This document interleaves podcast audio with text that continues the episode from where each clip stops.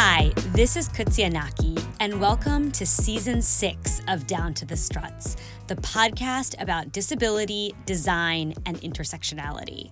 We're thrilled to bring you six new conversations with disabled leaders, activists, and artists about how we can build a more just, inclusive, and accessible world. Our very first guest this season is Andraéa LaVant. Andraéa is the president and founder of LaVant Consulting. We talked about Andraéa's journey to becoming a disability activist, her role as the impact producer for the acclaimed film Crip Camp, and the creation of LaVant Consulting a firm dedicated to shaping the way in which the world reaches, views, and values people with disabilities.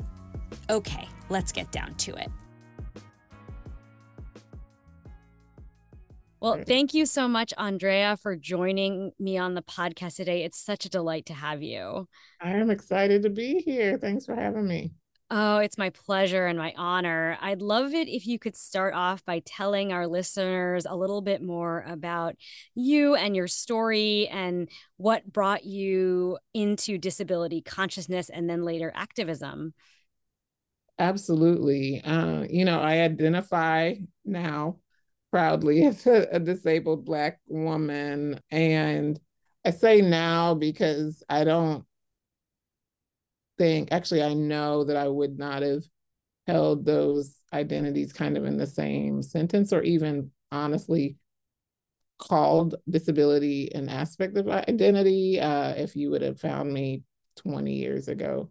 I was born with a physical disability and neuromuscular disability, so have been, you know, disabled my entire life for, I mean, was diagnosed very, very young started using um, mobility devices pretty much, you know, since I was a child and a, a wheelchair user from the age of five. So, you know, I had the lived, you know, experience. However, I did not have, you know, many examples, particularly anyone that looked like me. Um, so a disabled Black woman or, you know, disabled woman of color and also grew up in a in a, a, faith-based community the black church as it's known. And so i think you know often for those of us that come from certain faith traditions along with not having representation of ourselves that tends to cause us to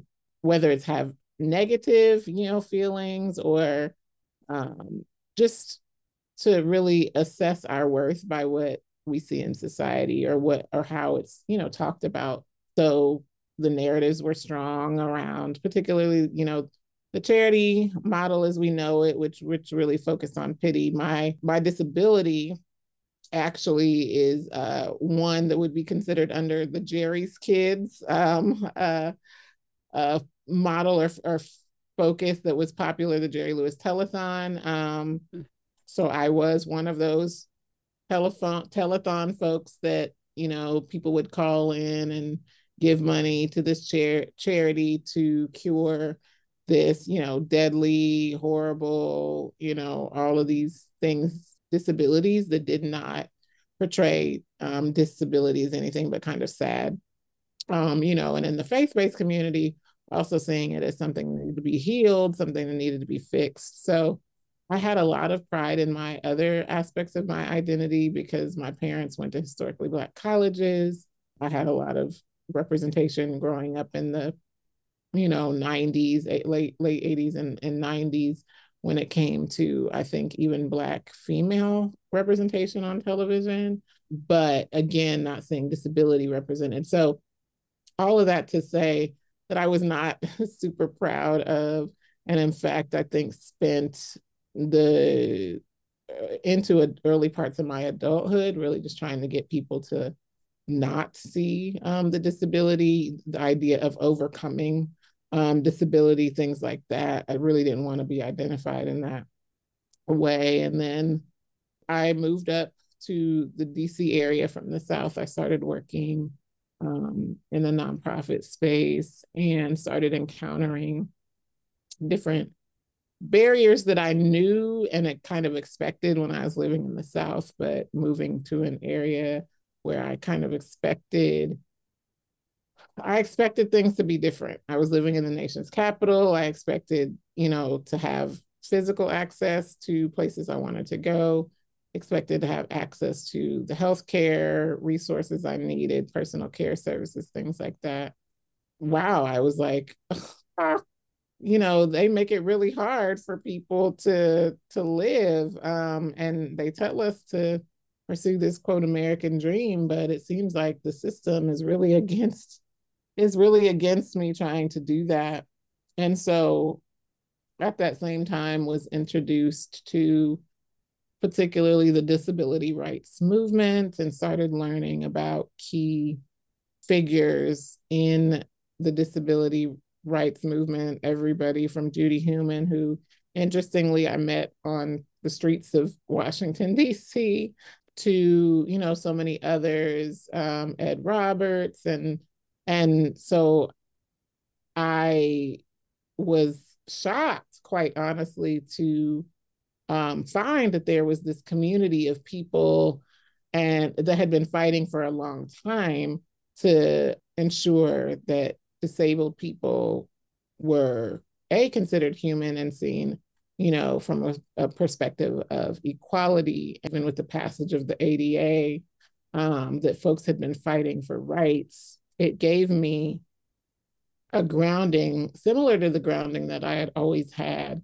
in relation to black pride because my parents you know made sure to if they weren't teaching it at least to expose me to you know, the Black history. Uh, and so I was, I knew so much in that vein and honestly was super passionate about, you know, Black history. And so once I knew that, oh, wow, there's this disability history, often, you know, when you have that connection to a people group, that is what cultivates that sense of pride because you see that there's something to be proud of. Um, you know, there's a community uh, there is a culture connected to it, there's a language. And yeah, wow, like reading the story of the woman who created the Quickie wheelchair, which was, you know, my first wheelchair when I was five years old, and it was hot pink because she was you know, frustrated by these very medical looking hospital wheelchairs. I'm like, wow, that's so cool, you know, and like it made me proud of having a quickie, you know, hot pink wheelchair. So that's what started my journey, both from a disability consciousness, you know, perspective and a pride perspective. And ultimately, it led to activism. I would say because I felt like I didn't have a choice. You know, if I have access to all these people and all these resources and I still can't figure it out, you know, I considered myself in that way privileged. It was always bittersweet, even when I would have a win of sorts, because I knew that that was because of the access that I had um, and and the people that I was connected to um, you know, at these higher kind of levels of leadership.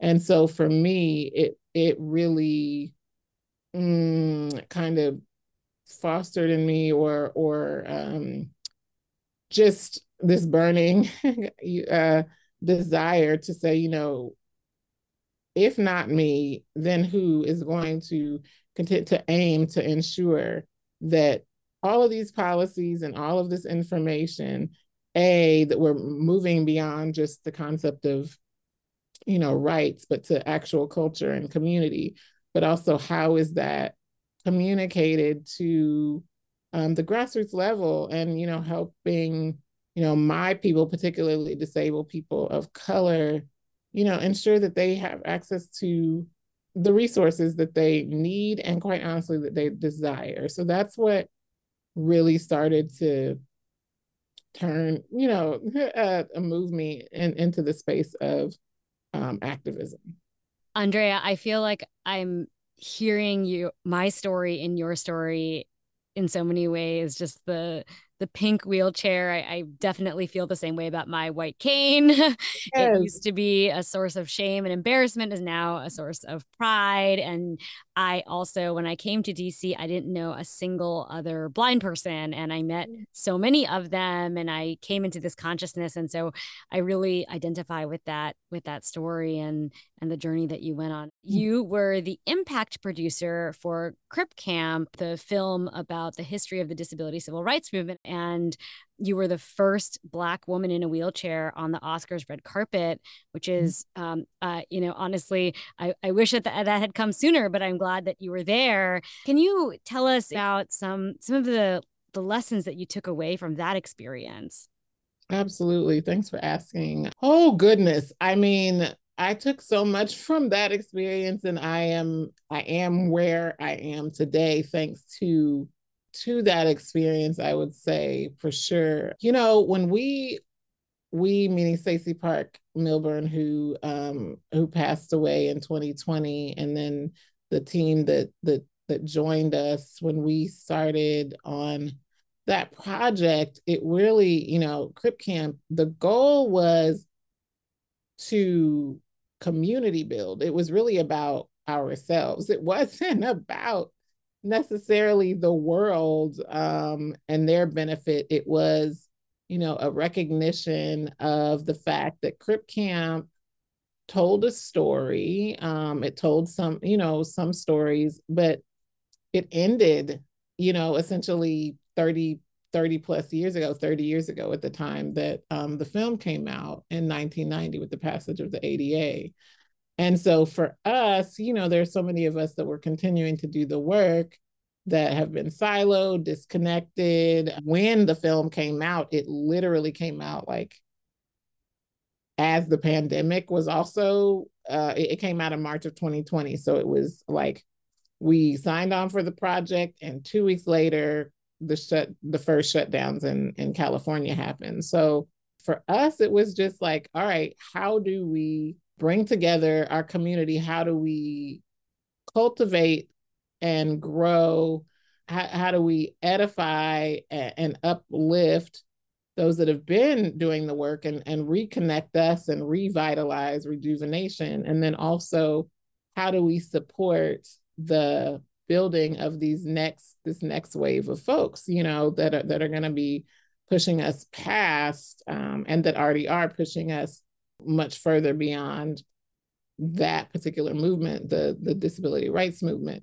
So i and, and then with that what we saw in the movie and what we were or in the film and what we were really grateful for from the filmmakers jim nicole and then um, Sarah as as exec as a as a producer, and then of course having the Obamas as executive producers. Um, what we what they acknowledged beautifully was that yes, it tells stories, it doesn't tell everyone's, and in particular, um, there were stories that were left out of that, and and and more particularly disabled people of color again, and also just um, kind of the the breadth of disability representation that we know that there there is. Um, you know, have focused heavily kind of on physical disabilities and particularly the white disability experience. And so what we did there, and I think from a lesson perspective, what has continued to carry, you know, and support our work is is the centering of the various perspectives um, that disabled people have, particularly uh, in connection to our intersections, um, you know, whether that be uh, from race, whether that's sex, you know, sexuality, gender identity,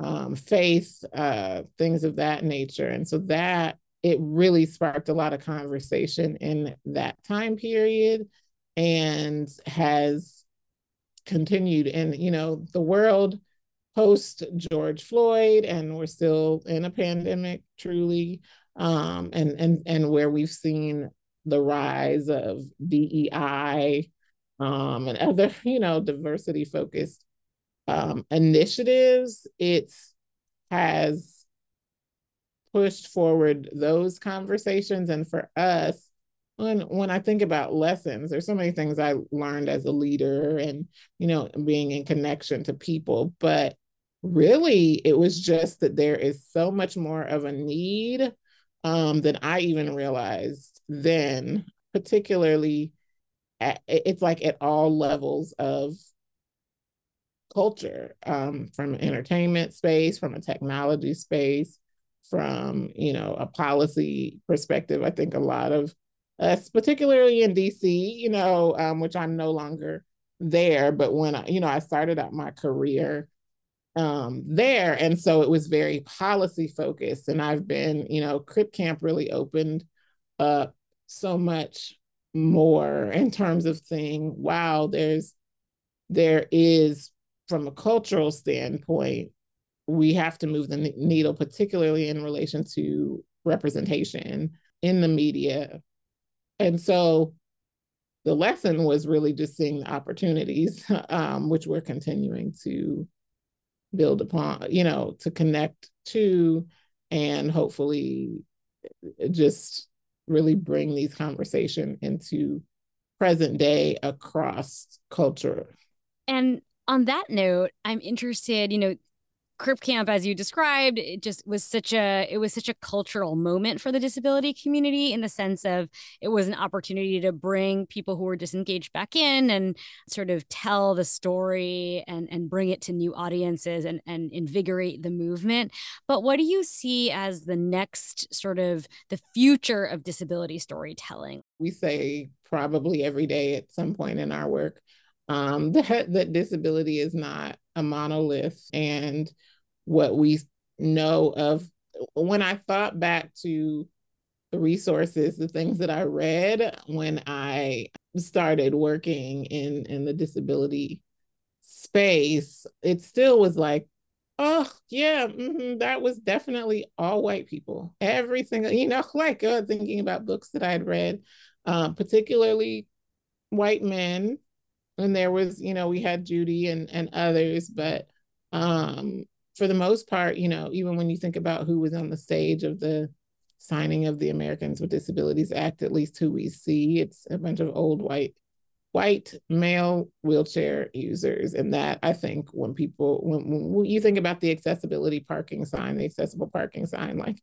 it's literally white. It's a white man in a wheelchair. Like that's actually what it what it is. And so um for me it is uh, from a storytelling telling perspective, it's not just about it being um, that we need to see, like literally see visually ourselves, but it's the fact that our cultural experiences, and I'm sure that you can, you know, speak to this as well as a as a, a disabled woman of color, that um, that perspective has to it, it impacts how you know we experience life our families you know culture and, and connection to for me being raised by a black you know single mother uh, you know um, in the black church like all of that is not going to be the same as i'm so grateful for so many of you know the folks that have essentially paved the way from a media perspective but it still hasn't told my story yet. It still hasn't told your story yet, I would venture to say, you know, and so many others. And, you know, I have a, a, a physical disability, but, you know, one of the things that I remember us talking about, even with Crip Camp, um, with some of the cast, even was um, also just that uh, diversity when it comes to disability. So we need to, you know, show the breadth of neurodiversity and with characters that actually have that lived experience that are not stand-ins or people uh, uh the fact that we still today have non-disabled people playing disabled roles is just baffling to me because I'm like we would not do that for most other communities. I don't want to say all because like I certainly, you know, particularly in the queer community, there's still still issues there, but it has to do with like who is representing us, how it's being represented, and not just in front of the camera, but who, as they say, is, you know, below the line, who is behind, you know, the camera, who actually are, who is driving these narratives. And that needs to be us, you know, as well. We need to be the producers, the writers, you know, we need to be the talent manager. We need to, you know, have um, places and spaces and all of that to ensure that that the storytelling is the most authentic.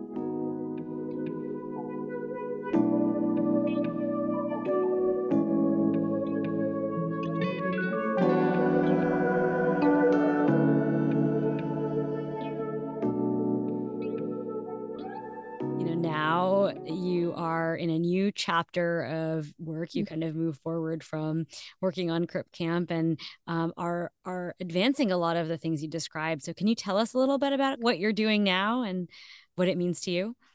Absolutely. So, um, we have Crip Camp was really really a catapulting um, space for us to start these conversations because again um, it, it, being so highly profiled um, it caused people to question i think again both in front of and you know in in the the rooms um, in particular how are we thinking about are we thinking about disability? How are we thinking about it? And so um, the work that that we do i keep saying we i have um, lead a consulting firm lavant consulting and our mission, we say our mission is to shape the way the world reaches, views, and values disabled people. And we say uh, often when you have a mission statement, it's just that, but really it's about not just the fact that you're connecting with disabled people. Okay, we've done a,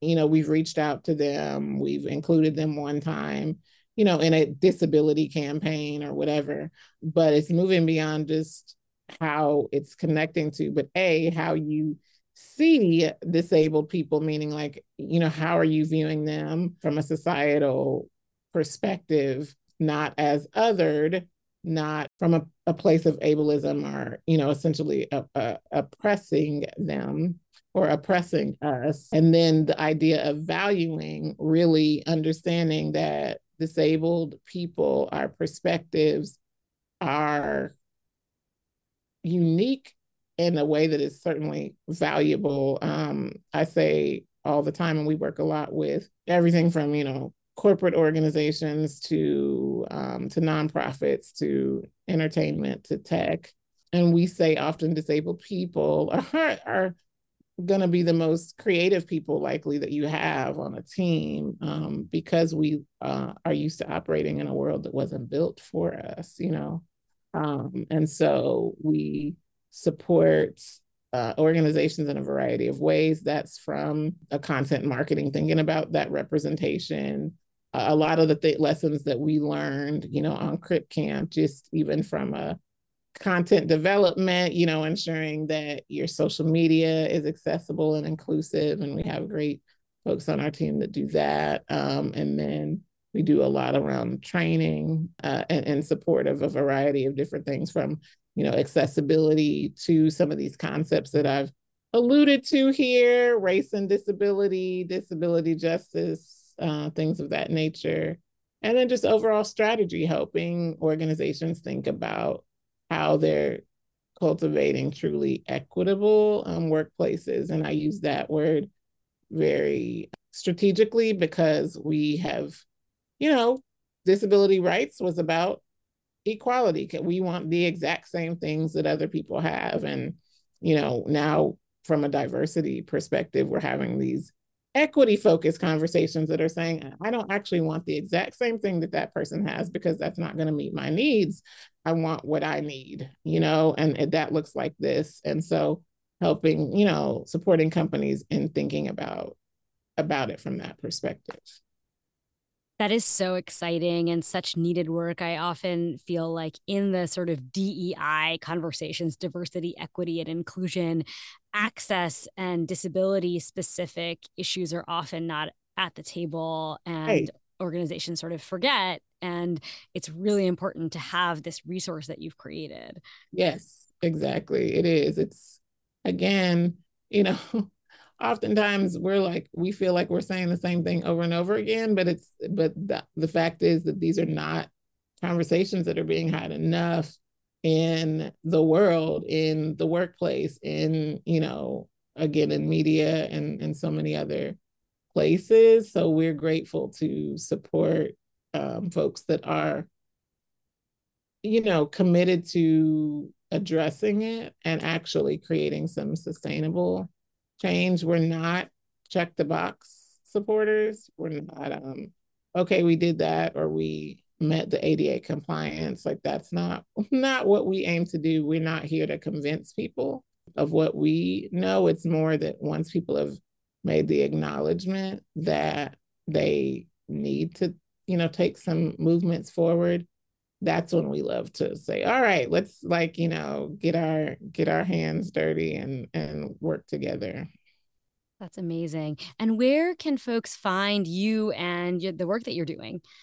lavant consulting LaVantConsultingInc.com is our professional um, website, and we're on Instagram. We'll say Twitter for right now, but who knows? um, and then and LinkedIn. And then personally, I have a personal website, um, AndraeaLaVant.com, and that shows a little bit more of the cultural side of who I am. I'm very, you know, you talked about the red carpet fashion. I love fashion. I love, you know, just anything disability culture, um, black culture, things like that. So that's on the personal side of things. And then you can find me on social platforms under Andraéa LaVant. Thank you so much. And we'll link to all of your socials and your websites in the show notes for this episode. Wonderful. Thank you so much, Andraéa. It's been such a pleasure to have you.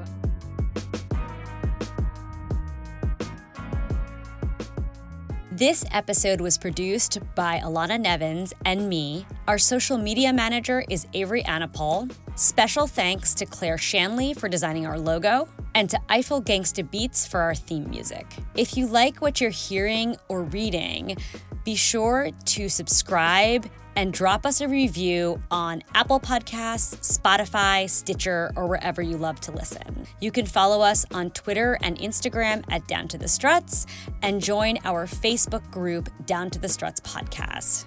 If you want a monthly update from me, including news from the disability community, you can subscribe to our newsletter, Getting Down to It, on Substack. If you have disability news or thoughts to share, drop us a line at downtothestruts at gmail.com. Thanks for listening and see you in a couple of weeks so we can get back down to it.